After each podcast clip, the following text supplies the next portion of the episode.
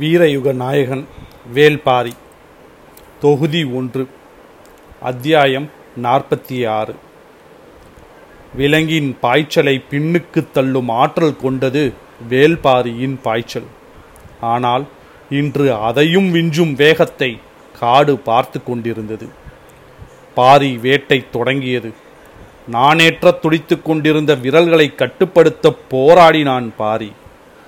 கட்டுப்பாடுகளை எல்லா நேரங்களிலும் மனம் சிறப்பாக கையாள்வதில்லை. இரத்தக்கரை படிந்த கணத்தில் அதன் முடிவு எப்படி இருக்கும் என்பது ஊகத்துக்கு அப்பாற்பட்டது. அவன் நினைத்ததை விட விரைவாக இந்த இடத்துக்கு வந்து சேர்ந்து விட்டான். சிறு குன்றின் மறுபக்கத்தில் எதிரிகளின் வருகைக்காக காத்திருந்தான். வீரர்கள் இருவரும் ஆயத்த நிலையில் நின்றனர்.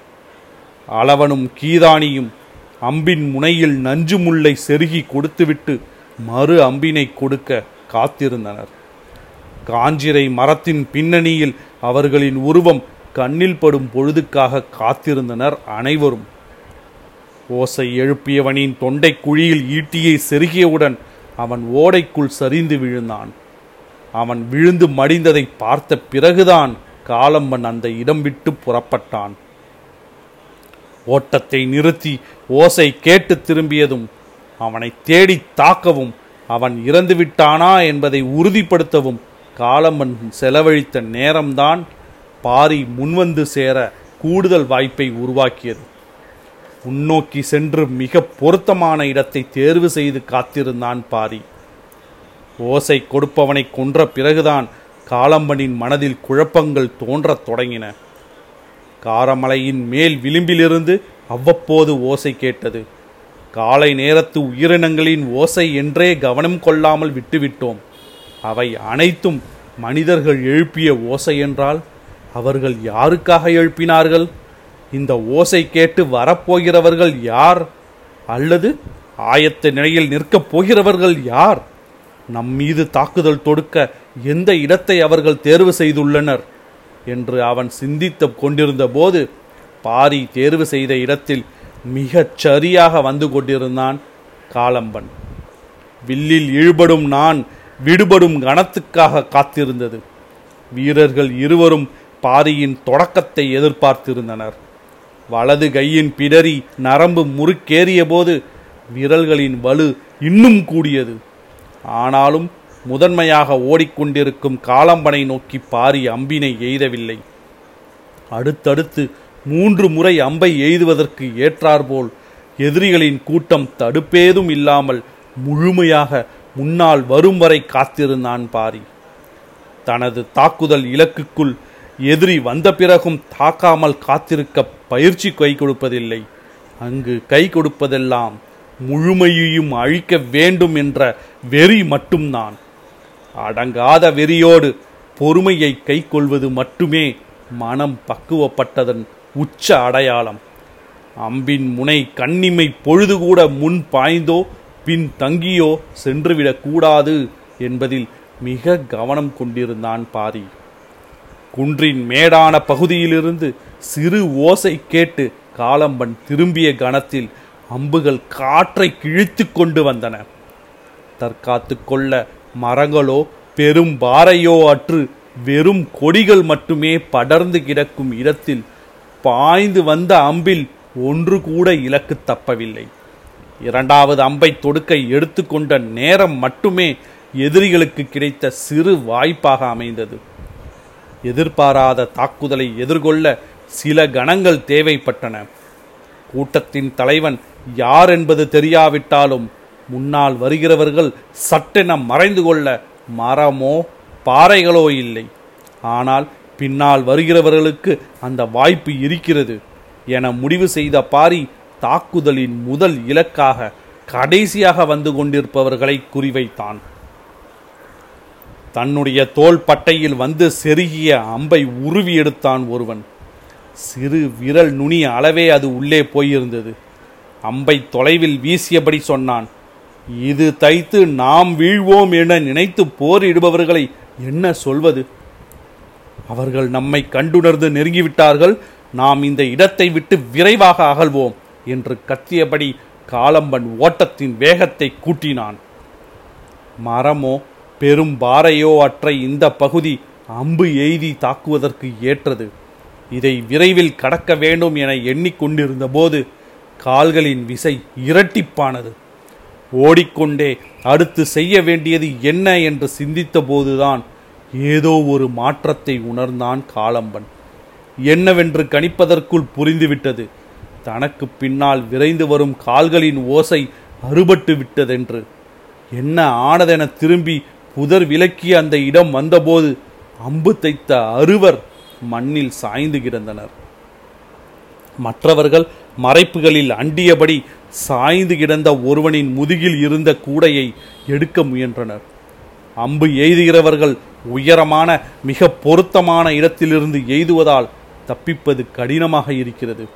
கூடையை கழற்ற முற்பட்ட போது இன்னொருவனின் கழுத்தில் செருகியது அம்பு.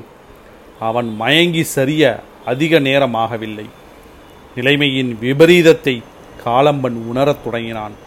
அவை வெறும் அம்புகள் அல்ல, நஞ்சு தடவிய அம்புகள் கூட. உடலை செயலிழக்க செய்யும் பொழுதாகும், அதனினும் கொடும் ஆயுதம் கொண்டு தாக்குதல் நடக்கிறது.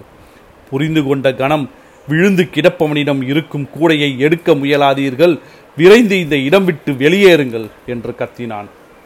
அவனது குரலின் அதிர்வு அடங்கும் முன் அனைவரும் பாய்ந்து வெளியேறினர். ஆனால் நீண்ட தொலைவுக்கு மறைப்புகள் ஏதுமின்றி இடுப்பளவு இருக்கும் செடி கொடிகளுக்குள் தான் ஓட வேண்டியிருந்தது. அம்புகள் கணக்கின்றி சீறிக்கொண்டிருந்தன. பாரி முழு வேட்டையையும் முடிக்க முயன்று கொண்டிருந்தான். முன்னால் சென்று கொண்டிருந்த காளம்பனின் பாய்ச்சல் பின் மின்னல் வேகம் கொண்டது. கணிக்க முடியாத வேகத்தில் அவர்களின் கால்கள் பாய்ந்து கொண்டிருந்தன. தங்களின் போக்கை சட்டென மாற்றி இடப்புற சரிவில் இறங்கலாம் என காளம்பன் முடிவு செய்தான். அது தாக்குதல் தொடுப்பவர்களுக்கு குழப்பத்தை உருவாக்கக்கூடியது. தங்களின் வேகத்தை இனி எவனாலும் பின்தொடர்ந்து நெருங்க முடியாது என அவன் எண்ணிய கணத்தில் அவன் ஓடும் திசையின் மேட்டுப்பகுதியிலிருந்து மீண்டும் ஒரு செந்நாய் ஊளையிட்டது. விக்கித்து நின்றான் காளம்பன். என்ன நடக்கிறது இங்கு? இன்னொருவன் ஓசையை ஓசை எழுப்பிக் கொண்டிருக்கின்றான். ஓசை எழுப்புவதை எத்தனை பேர் செய்கிறார்கள்? மூன்று மலைகளிலும் நாம் ஆட்களை நிறுத்தியதைப் போல் மூன்றாம் மலையெங்கும் அவர்கள் நிறுத்தியுள்ளார்களா என நினைத்து கொண்டே பாதையை மாற்றி புதர் காட்டுக்குள் நுழைந்தான். பெரும் மரங்களும் அடர்ந்த புதர்களும் இனி இல்லை. குறு மரங்களும் காடும் பனைமரக் கூட்டமே விளைந்து கிடக்கின்றன. கண்காணாமல் மறைந்து விரைவதற்கு இனி வாய்ப்பில்லை என்று காளம்பன் கணித்தபோது அவன் போன புதிய திசையின் எதிர்புறத்திலிருந்து கோட்டானின் குரல் கேட்டது. பனங்காட்டிலிருந்து இயல்பாக கேட்கும் ஓசைதான் அது. ஆனால் அது கோட்டானின் ஓசை என்று நம்ப காளம்பன் ஆயத்தமாக இல்லை. எந்த திசையும் அவர்கள் சூழ்ந்துவிட்டார்கள் என்ற முடிவுக்கு போனான். சற்றே வேகம் குறைத்தபோது உடன் வந்து நிற்பவர்களின் எண்ணிக்கை பேரதிர்ச்சியை கொடுத்தது. அம்புகளுக்கு தப்பி வந்து சேர்ந்தது எண்மர் மட்டுமே. பத்து பனை தொலைவை தாண்டும் முன் பேரழிவு நிகழ்ந்துவிட்டது. அப்படியென்றால் பரம்பின் வீரர்கள் எவ்வளவு துல்லியமான ஆயத்தோடு இருக்கிறார்கள் இருந்துள்ளனர். மனம் ஒரு கணம் கலங்கியது, மறுகணம் மீண்டது. இனி சமவெளி இல்லாத பகுதியின் வழியே செல்வோம். இந்த எழுவர் போதும், அவர்களின் தோளிலே இருக்கும் இரு கூடை போதும் எண்ணிக்கொண்டே அதற்கு தகுந்து கொண்டு தகுந்த திசை வழியை தேர்வு செய்தான் காளம்பன். சற்றே பின்வாங்கி சிற்றோடையை கடந்து இடப்புற காட்டை ஊடறுத்து செல்ல முயன்றான். அவனது வருகைக்காக காத்திருந்தான் பாரி. குறிப்பொலிகள் சரியான அடையாளங்களை பாரிக்கு காட்டிக் கொண்டிருந்தன. மிகவும் கவனமாகத்தான் சிற்றோடையில் காளம்பன் இறங்கினான். அதைவிட கவனமாக பாரி அவனை நோக்கி கொண்டிருந்தான். அடுத்தடுத்து அவர்கள் உள்ளே இறங்கினர். காத்திருந்த பாரியின் விரல்கள் நானை விடுவித்த போது அம்புகள் சீறின. ஓசை கேட்டதும் எதிரிகள் சிற்றோடையெங்கும் கிடக்கும் பாறைகளின் மறைவில் பதுங்கினர். இருவரின் மீது அம்பு தைத்தது உறுதி என்று வீரர்கள் சொன்னார்கள். ஆனால் எல்லோரும் பாறையின் மறைவில் பதுங்கியதால் தாக்கப்பட்டவர்கள் எத்தனை பேர் என தெரியவில்லை. சற்றே விலகி அவர்களை எதிர்கொள்ளும் முகமாக கீழ் திசைக்கு போக முடிவெடுத்தான் பாரி. புதற்காட்டை கிழித்து கொண்டு ஓடை கரையோரம் ஓடின கால்கள். சரி பாதிக்கு மேல் வீழ்த்திவிட்ட மகிழ்வில் வீரர்களின் வேகம் பல மடங்கு அதிகரித்தது. பாரியின் கணிப்பையும் நுட்பத்தையும் வீரத்தையும் ஆவேசத்தையும் அருகிருந்து பார்க்கும் இந்த கணம் மற்ற நால்வருக்கும் இணையற்றதாக இருந்தது. சிற்றோடையின் கீழ் திசைக்கு வந்ததும் பொருத்தமான இடத்தில் நின்று பார்த்தான் பாரி. தாக்கப்பட்ட இடத்தில் சரிந்து கிடந்த இருவரை தவிர வேறு யாரும் இல்லை. அதற்குள் எங்கே போனார்கள் என அவன் தேடிய போது கூவல் குடியினரின் ஓசை ஓடையின் மேல்புறத்திலிருந்து கேட்டது. காலம்பன் தனது முடிவை மாற்றினான். தேவாங்கு விலங்கை எடுத்து செல்வதுதான் தனது நோக்கம். பரம்பின் மக்களை தாக்கி அழிப்பது தனது தேவை இல்லை, வேலை இல்லை என்று சொல்லி வந்த அவன் இப்போது வேறு சிந்தனைக்கு போனான். தங்களை நோக்கி தாக்குதல் தொடுப்பவர்களை அழிக்காமல் தங்களால் தேவாங்கு விலங்கை கொண்டு செல்ல முடியாது என்பது தெரிந்துவிட்டது. எனவே எதிர்த்தாக்குதல் நடத்தும் உத்தியை வகுத்தான். கூடையை சுமந்திருக்கும் இருவரை மலையின் சரிவொன்றில் பதுங்கியிருக்க செய்தான். மீதமுள்ள நால்வரும் தாக்குதலுக்கு ஆயத்தமாகினர். ஓடையின் மறுகரையில் உள்ள புதற்காட்டை கிழித்து தாக்குதல் தொடுப்பவர்களை தேடி அவர்கள் முன்னேறினர். பச்சை மலை தொடரில் ஏறத் தொடங்கி பத்து நாள்கள் ஆகிவிட்டன. ஆனால் இந்த பத்து நாள்களும் பதுங்கியே செயல்பட்டு கொண்டிருந்த அவர்கள் முதன் முறையாக தாக்குதல் தொடுக்கும் ஆவேசத்தோடு பீரிட்டு ஓடினர். காலம்பன் மரங்களை முறித்து கொண்டு முன்னகர்ந்தான். அவனது கண்ணில் படும் மனிதனை ஒற்றை கையால் ஒடித்தெறியும் வேகம் கொண்டான். சற்றும் எதிர்பேராமல் கூடையோடு மலைச்சரிவில் பதுங்கி இருப்பவர்களின் திசையிலிருந்து கூவலோசை கேட்டது. ஓடிக்கொண்டிருந்த காலம்பன் அதிர்ந்து நின்றான். சிற்றோடையில் இருக்கும்போது தங்களை தாக்கியவர்கள் இந்த மேட்டின் மீது நின்றுதான் அம்பு எய்தார்கள். அவர்களை தேடித்தான் அவன் போய்க் கொண்டிருந்தான். ஆனால் இப்போது தேவாங்கு விலங்குகளோடு இருப்பவர்களை நோக்கி ஆபத்து வரப்போகிறது என தெரிந்ததும் மீண்டும் அவர்களை நோக்கி திரும்பினான். கூவல் குடியினரின் ஓசை கேட்டதும் சிற்றோடையின் கீழ்ப்புறம் இருந்த பாரி அதை நோக்கி ஓடத் தொடங்கினான். காலம்பன் ஓடையின் வலப்புற புதர்களின் வழியையும் பாரி ஓடையின் இடப்புற புதர்களின் வழியையும் ஓடிக்கொண்டிருக்கும் போது ஓசை வந்த திசையை நோக்கி மலைக்கு மேலே இருந்து இணை சொல்ல முடியாத வேகத்துடன் கீழிறங்கி கொண்டிருந்தான் நீலன்.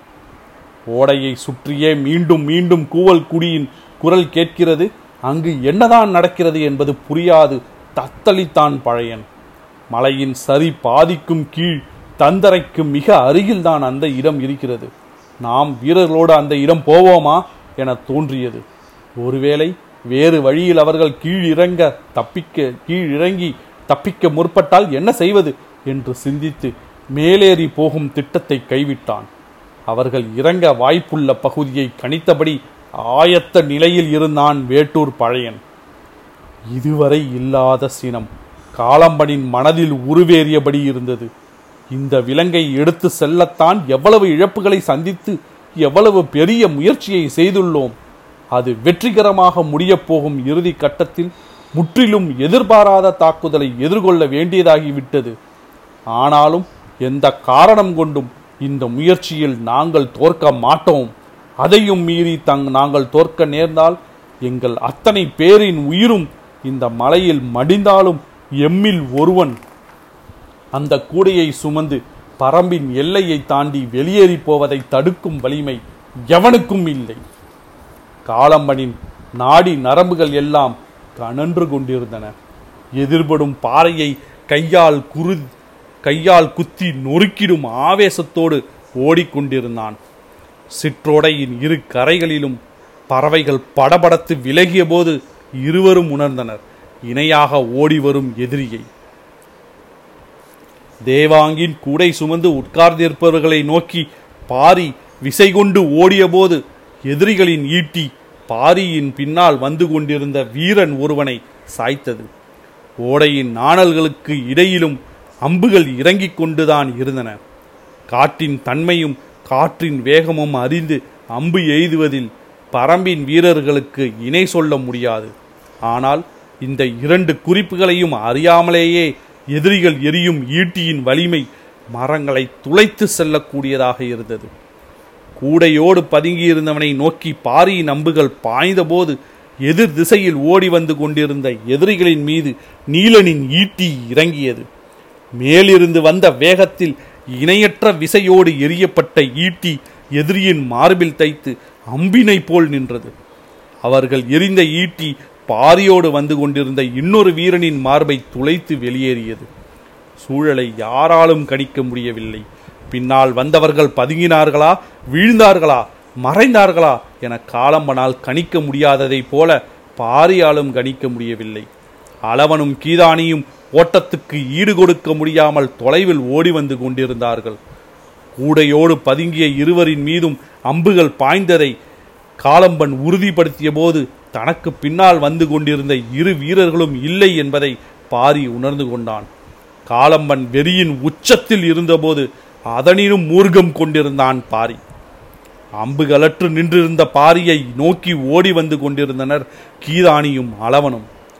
வேலிலிருந்து ஈட்டியை பாய்ச்சிய வேகத்தில் நிலை தடுமாறி உருண்டு கொண்டிருந்தான் நீலன். உருளும் திசை பார்த்து பாரியும் காலம்பனும் கவனம் சிதறவில்லை. இருவரும் ஒருவரை ஒருவர் முதன் முறையாக நேர்கொண்டு பார்த்தனர். தன்னை நோக்கி ஓடி வந்து கொண்டிருக்கும் கீதானியின் பக்கம் திரும்பாமலே அவன் வரும் வேகத்தை கணித்து அம்பை வாங்க கை நீட்டினான் பாரி.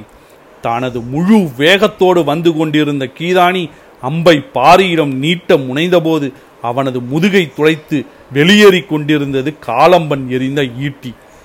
ஒரு கணம் அதிர்ந்து நின்றான் பாரி. அம்பை தர முடியாத ஏக்கத்தோடு கீதானி மண்ணில் சரிந்து கொண்டிருந்த போது பின்னால் வந்து கொண்டிருந்த அளவன் தடுமாறிய பள்ளத்தில் உருண்டு கொண்டிருந்தான். களத்தில் மிஞ்சி நின்றது காலம்பனும் பாரியும் மட்டுமே. விழுந்த இடத்திலிருந்து தலை நிமிர்ந்து நீலன் பார்த்தபோது அங்கு நடப்பது எதுவும் புரியவில்லை. அவன் வீழ்ந்த பள்ளத்திலிருந்து மேலேறும் முன் பாறைகளும் மரங்களும் ஒன்றுடன் ஒன்று மோதி நொறுங்குவதைப் போல் உணர்ந்தான்.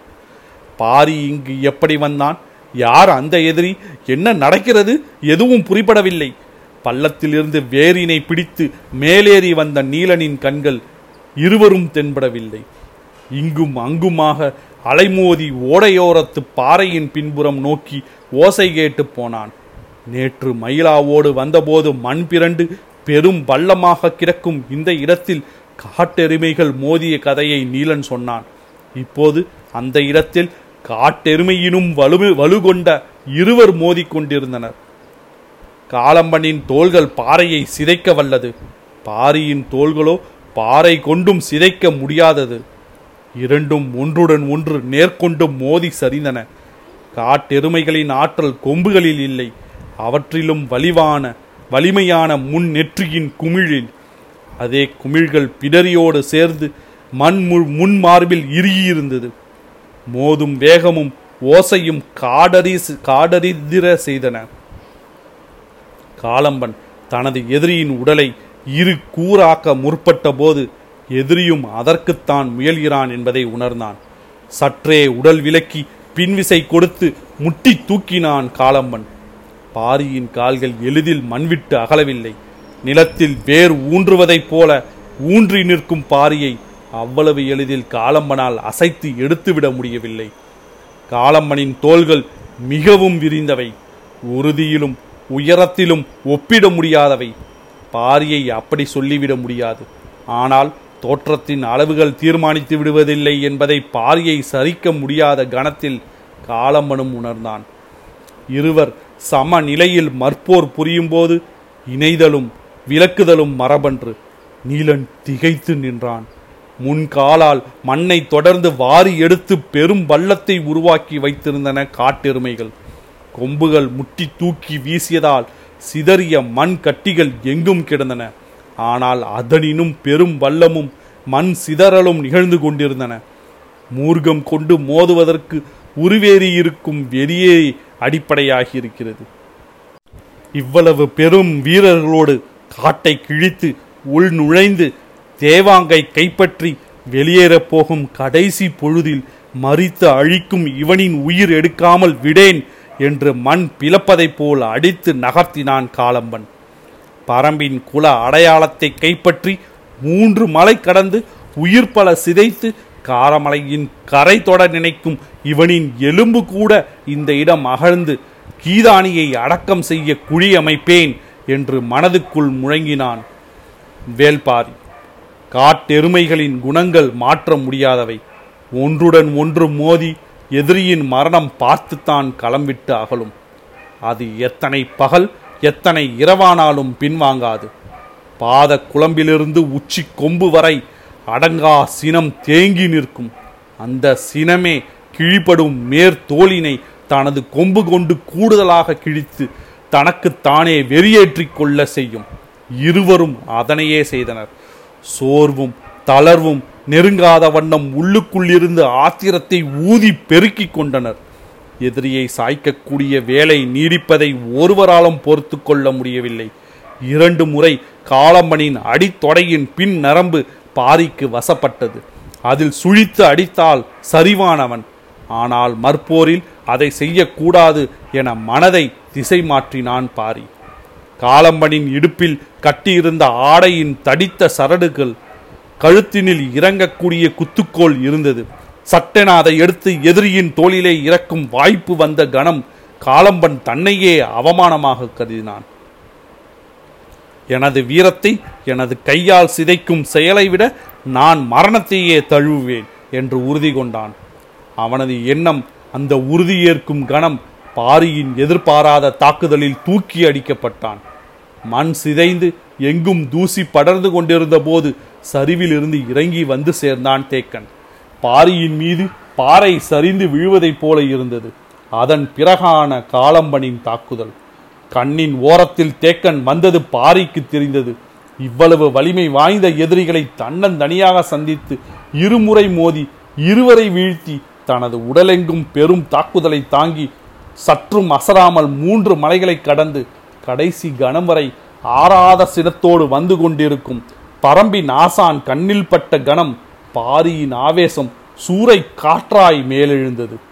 கண்ணிமைக்கும் நேரத்தில் நெருப்பை ஊடறுத்து செல்லும் விட்டிலை போல காலம்பனை பிளந்து நுழையும் வேகத்தோடு முன்தலையால் குத்தி நகர்த்தினான் பாரி. இதுவரையிலான தாக்குதலை விட இரு மடங்கு வேகத்தோடு தான் தூக்கி வீசப்படுவதை காலம்பன் உணர்ந்தான். தனியொரு வீரன் தன்னை முட்டி சாய்க்கும் வீரத்தோடு இருப்பதை முதன் முறையாக உணர்ந்த காலம்பன் அதே முன் தலைமுட்டின் வழியே விலாய் எலும்பை நொறுக்கி அவனது வீரத்துக்கு கைமாறு வழங்க வேண்டும் என்று வெறி கொண்டபடி மண்ணில் விழுந்த வேகத்தில் புரண்டு எழுந்தான். விழுந்து புரண்டதில் அவன் இடுப்பில் முடிச்சிடப்பட்ட ஆடை கிழிப்பட்டதால் சரட்டுக்குள் குத்துக்கோள் இருப்பது சூரிய ஒளியில் பளிச்சிட்டது. அதை பார்த்த கணத்தில் தேக்கன் கத்தினான், பாரி, மோதுவதற்காக அவன் அருகில் செல்லாதே, குத்துக்கோள் மறைத்துள்ளான் என்று கத்தியபடி தனது இடுப்பிலிருந்த குறுவாளை தூக்கி வீசினான். வெறிகொண்ட பாரியின் கண்கள் காலம்பனையே பார்த்து கொண்டிருந்தன. குறுவால் எங்கு விழுந்தது என்று தெரியாது. விழுந்த கணம் வெகுண்டெழுந்த காலம்பன் பாரியின் மீது பாயப்போகும் கணத்தில் பின்னாலிருந்து கத்திய கிழவனின் குரல் மனதை இடியென தாக்கியது. எழும் புழுதிக்கு நடுவே உறைய வைக்கும் சொல்லாக அது இருந்தது. சற்றே தடுமாறி அவன் சொல்லிய பெயரை இன்னொரு முறை நினைவுபடுத்தி பார்த்தான். அவனது தாக்குதலை எதிர்கொள்ள பாரி நின்றபோது காலம்பனின் வாய் கிழவ கிழவன் சொன்ன பெயரை உச்சரித்தது. பாரி. நான் பாரி எனும் மா மனிதனுடனாய் இவ்வளவு நேரமும் மோதிக்கொண்டிருந்தேன். மனம் நம்ப மறுத்தது. எதிரியை பாரியாக எண்ணத் தொடங்கிய கணத்திலிருந்து அவனது ஆவேசம் உதிரத் தொடங்கியது. அடி வேர் அறுபட்ட மரம் போல் உணர்ந்தான் காலம்பன். தாக்குதலுக்காக பறவையின் சிறகு போல் விரிந்த அவனது கைகள் அவனை அறியாமலேயே சரிந்து கொண்டிருந்தன. அவனது செயல்கள் எவையும் அவன் கட்டுப்பாட்டுக்குள் இல்லை. பாரியை பற்றி சிறு வயது முதல் கேள்விப்பட்ட கதைகள் காலம்பனின் செயலை தம்பயம் எடுத்து கொண்டன. பெருக்கெடுத்த குருதியின் ஆவேசத்தை குலக்கதைகள் கீழிறக்கின. அவனது கைகள் குவிய தொடங்கும் போது கால்கள் மண்ணை நோக்கி சரிந்து கொண்டிருந்தன.